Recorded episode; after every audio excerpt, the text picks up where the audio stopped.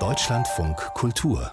Studio 9 und ich freue mich sehr, Ihnen die neue Krimi-Bestenliste vorstellen zu dürfen. Sie ist da für ähm, den Monat Oktober ganz neu erstellt, wie immer von einer Jury aus 20 Kritikern und Kritikerinnen. Und diesmal, das ist ziemlich ungewöhnlich, ist ein Autor gleich mit zwei Titeln vertreten.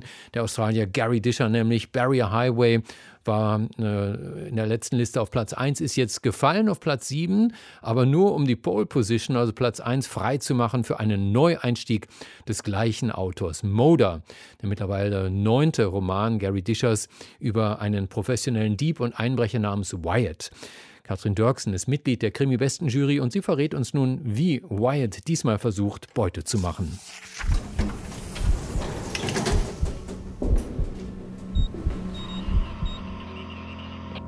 Neue Krimis.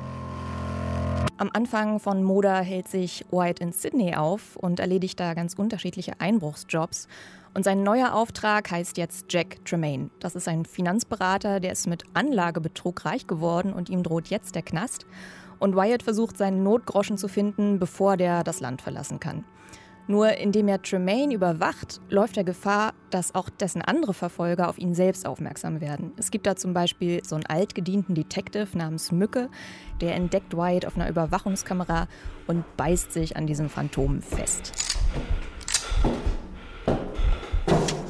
Ja, Phantom ist schon genau das richtige Wort für Wyatt. Wir kennen ja von dem keinen Vornamen, kein genaues Alter, keine Wurzeln, kein soziales Netz. Er hat genau genommen nicht mal großartig Eigenschaften, die über so eine kühle Professionalität hinausgehen. Und Gary Disher gibt diese Art Protagonist natürlich eine unglaubliche Freiheit, also zum Beispiel in der Wahl seiner Settings.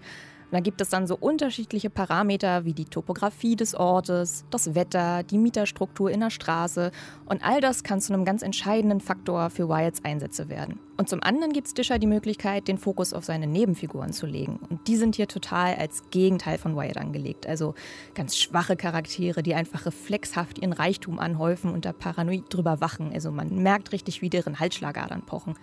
Und in dieser Welt hat Wyatt eigentlich noch den verlässlichsten moralischen Kompass. Man vergisst glatt, dass der auch ein Verbrecher ist.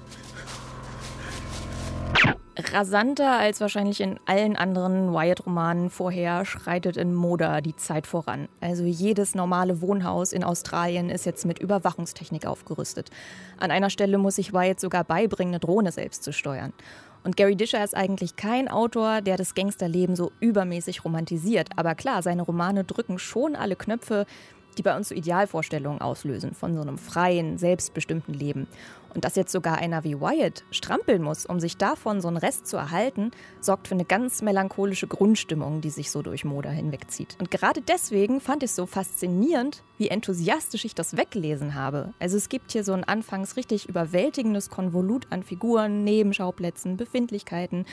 Und wie das alles mit der Zeit an den genau richtigen Platz fällt, ist super befriedigend beim Lesen. Also es fühlt sich an, als liefe man die ganze Zeit so einen Schritt hinter Wyatt und schaut dem über die Schulter. Und wenn es ihm dann doch nochmal gelingt, die Alarmanlagen oder die Gesichtserkennungssoftware auszutricksen, dann empfindet man beim Lesen so eine richtig klammheimliche Freude. Moda, so heißt der neue Roman von Gary Disher aus dem australischen Englisch übertragen von Ango Laina und Angelika Müller. Erschien im Verlag Pulpmaster, 302 Seiten, kosten sie im Buchhandel 14,80 Euro. Neu eingestiegen auf Platz 1 unserer Krimi-Bestenliste, der höchste Neueinstieg im Monat Oktober.